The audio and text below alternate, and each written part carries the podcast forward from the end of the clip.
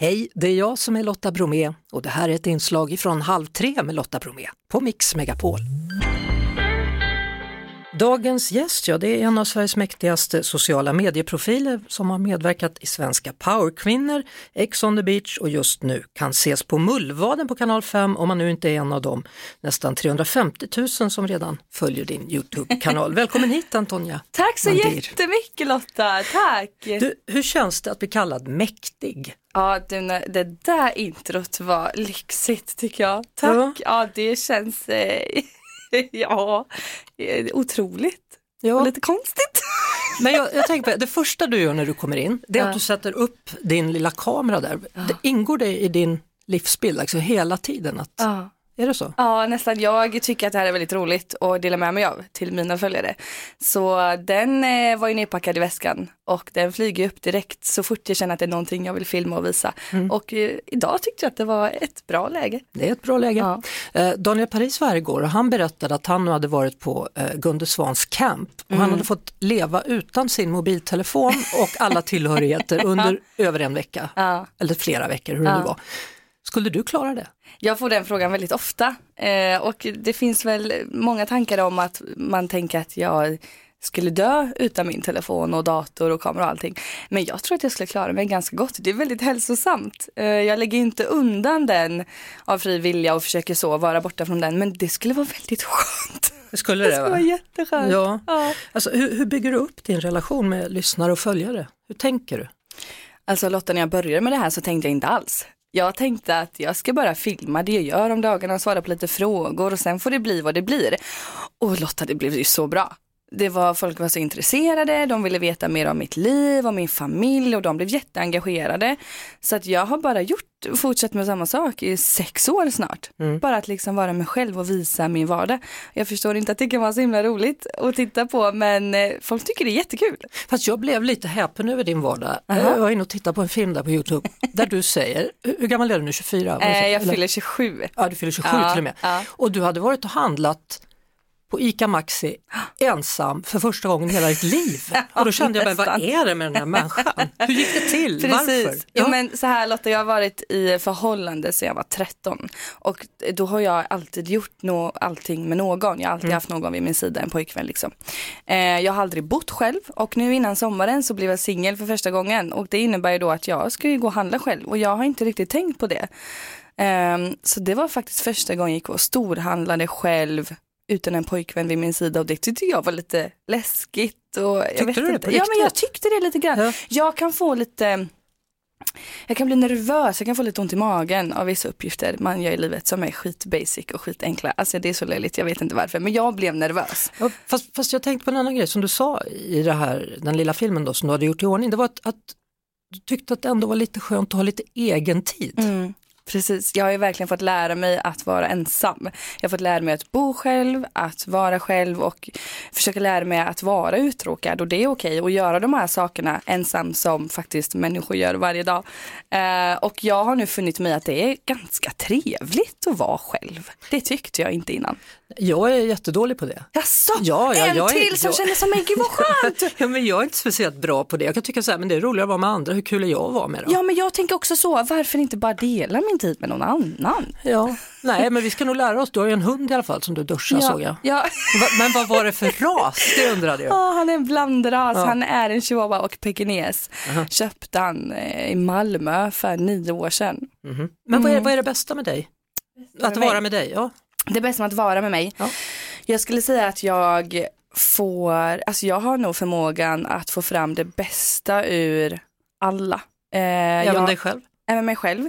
Jag har förmågan att få folk att vilja vara sitt bästa jag och prestera och vara en bra människa. Jag tycker det är en väldigt fin egenskap. Det är en jättefin egenskap. Men, men funkar den då när du applicerar den på dig själv? När du är ensam? Alltså det är alltid så här att man är så himla bra på att ge råd till någon annan. Eh, men att, ge råd, att lyssna på dem själv är lite svårare. Men jag tycker det. Jag tycker faktiskt det. Jag tycker att jag lever efter att vara den bästa kompisen, den bästa dottern, den bästa kollegan. Jag vill vara liksom den bästa personen i allt. Du sa att det bara hände när du startade din YouTube-kanal efter du hade varit med om bara Ex on the beach. Precis. Ja. Det sändes 2017 2017 eh, och så tänkte jag att nu ska jag ladda upp ett sånt här YouTube-klipp här. Jag har ju aldrig tittat på någon på YouTube tidigare. Eh, laddade upp ett klipp, filmade i helt fel format, filmade ståendes med telefonen, hade svarta kanter, vet inte riktigt vad jag höll på med. Eh, men det blev jättebra. nu har det gått sex år. Ja, och så tjänar du pengar på det också Jag tjänar jag jättemycket pengar Lotta. Ja, hur, hur, funkar det liksom? Kan man bara göra så så tjänar man massa pengar? Ja, men jag, men jag menar, alltså, jag tycker det är så otroligt att man liksom kan vara i den här åldern och jobba med YouTube som är så himla roligt. Alltså skapa skapa content och innehåll hemma som folk där ute tycker om. Man får samarbetspartners och jag tycker det är ett helt fantastiskt jobb. Men, men det som är spännande då med dina pengar, du har bland annat gjort så att dina föräldrar, apropå att vara den bästa dottern mm. och så vidare, att de är skuldfria idag. Precis och det är därför jag menar att det är så härligt att tjäna pengar för då kan man göra så mycket fint för sin familj. Ja. Jag betalar av mina, betalar av mina föräldrars lån eh, för ett år sedan nu. De kom till Sverige 94 och som många andra föräldrar så hade de ingenting när de kom hit och behövde belåna sig. Eh, så att jag betalar av det.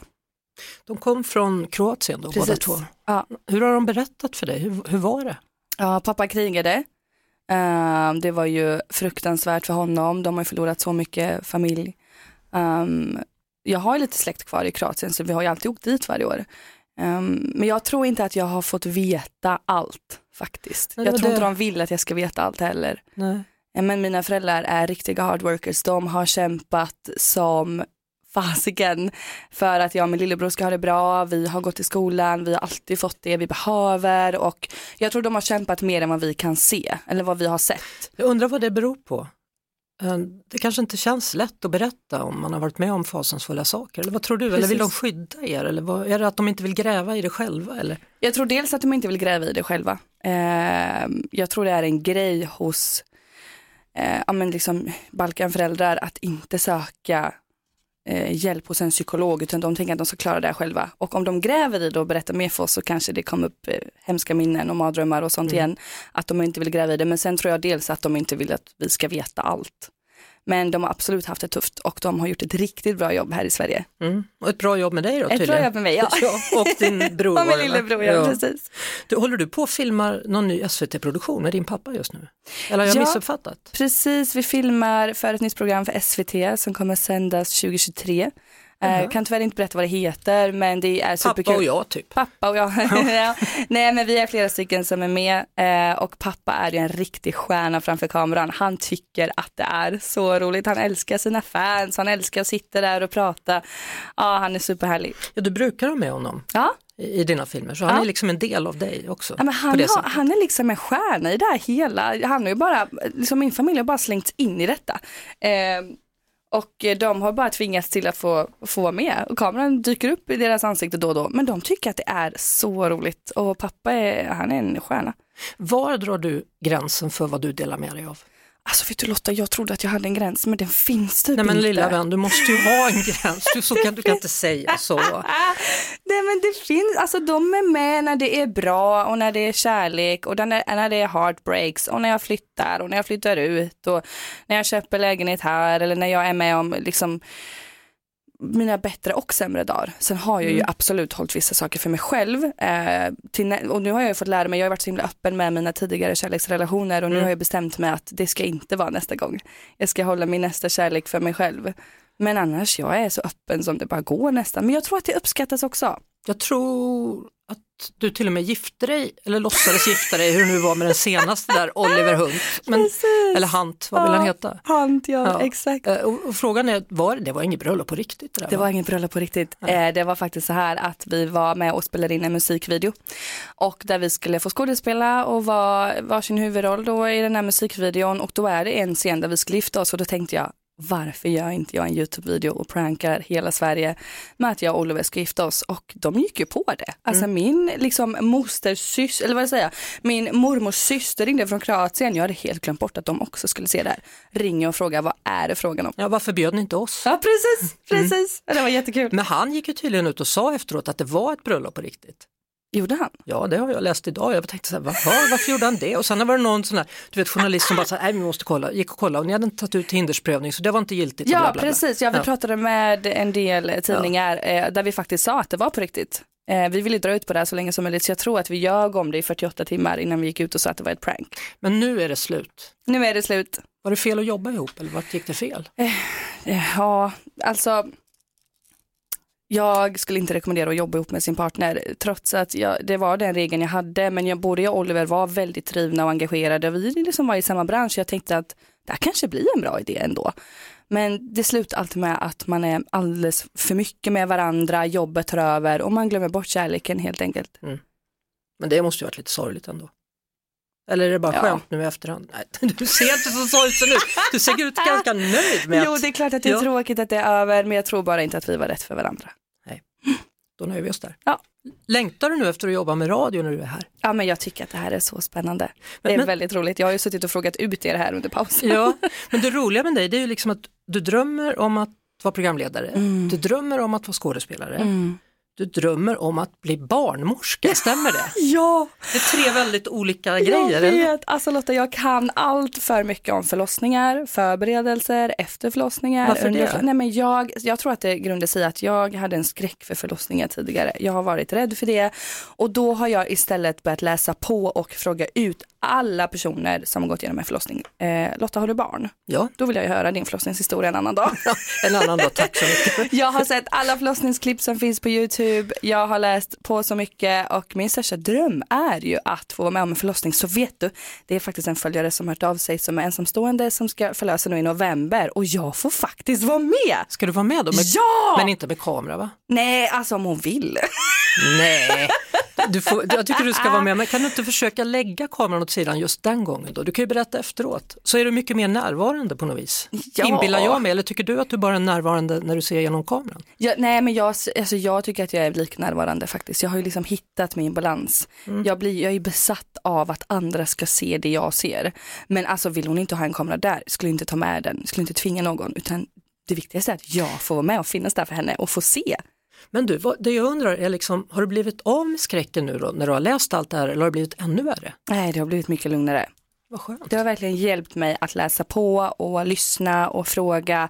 Jag har hört liksom fantastiska historier men jag har även, även hört skräckhistorier och jag känner mig mycket lugnare så jag kan absolut bli befruktad nu eh, någon dag. Ja. Men, men du, kan- du kan ju också faktiskt börja jobba som barnmorska, för det är ju Ja. ett sånt här yrke där det behövs fler. Ja, det skulle vara helt fantastiskt. Ja, men på riktigt nu, skulle du byta det du har nu mot det? Kan man inte göra båda? Det tror jag nog man kan, men jag vet inte hur många som vill bli filmade när de, föl- när Nej, de föder man barn. måste Det, inte bli filmad. Men det ni inte vet är att innan hela influencerlivet började så skulle jag plugga upp vissa betyg och så skulle jag då bestämma mig för vad det var jag skulle göra innan hela Ex on the beach grejen då. Då började jag faktiskt gå mot barnmorska. Men sen kom ju förfrågan om Ex on the beach och så tänkte jag ja men jag testar och sen blev ju det här så himla bra. Så nu har ju det legat på hyllan ett tag men alltså jag skulle inte tacka nej till att bli barnmorska. Helt fantastiskt. du, det där Ex on the beach Mm. sägs ju vara en av de snaskigare dokusåporna. Vad tycker du? Precis. Ja det är snaskigt. Ja. Ja, det sänds ju inte längre våran säsong och det spelas inte in något nytt heller. Men jag kan säga, det, det är liksom ganska rått och det är fest och det är, mm, ja, allt man kan tänka sig. Men jag kan säga att det är något av det roligaste jag har gjort. ja, vad var det Alltså- som var så kul då? Ja men alltså man är 21, du träffar killar, du träffar kompisar, det dyker upp lite ex och det blir drama och du blir kär som jag blev kär. Man känner så mycket och det är bara ett jäkla äventyr. Men, men finns det någon såpa som du absolut inte skulle kunna tänka dig vara med i? Ex on the beach. Jaha, okej. done that, been there. Jag skulle Eller tacka been there, nej. Ja, precis. Ja, precis. Ja. Jag vill ju programleda nu. Det är liksom det jag vill göra. Mhm. Så, så hur skulle drömsåpan vara då? Eller, eller vill du programleda något helt annat typ av program? Alltså jag är öppen för vad som helst. Alltså till exempel Paradise Hotel skulle vara jättekul att programleda. Um, alltså det finns ju massa roliga dokusåpor som jag vet att jag skulle passa i mer som programledare än som deltagare. Mhm. Ja, det, det, det är det hållet du vill gå nu? Ja, Alltså. det är så roligt. Och jag tycker att jag är bra på det. Jag Ja. tycker det. Ja. Ni bara, mm. Nej, jag tycker ingenting. Jag bara undrar vilken, vilken av dem, för Paradise har ju precis fått en ny programledare. Precis, och hon är så. helt fantastisk. Alltså att hon Tone är Sekelius, så ja. duktig Mm, på det. Eh, och hon ska ju bara köra sitt race, jag tycker hon är ascool. Och det är ju så, det är massa, det är, vi, vi är fler som vill programleda. Så Mm. är det. Men jag, jag såg att du, du gjorde en del intervjuer, frågorna du aldrig vågat ställa. Du hade Mm. ställt till exempel frågorna du aldrig vågat ställa till en före detta mm. Jehovas vittne. Precis. Ja. Jag får ju leka lite programledare på min egna YouTube-kanal och då har jag startat en serie som heter Frågor du inte vågar ställa till.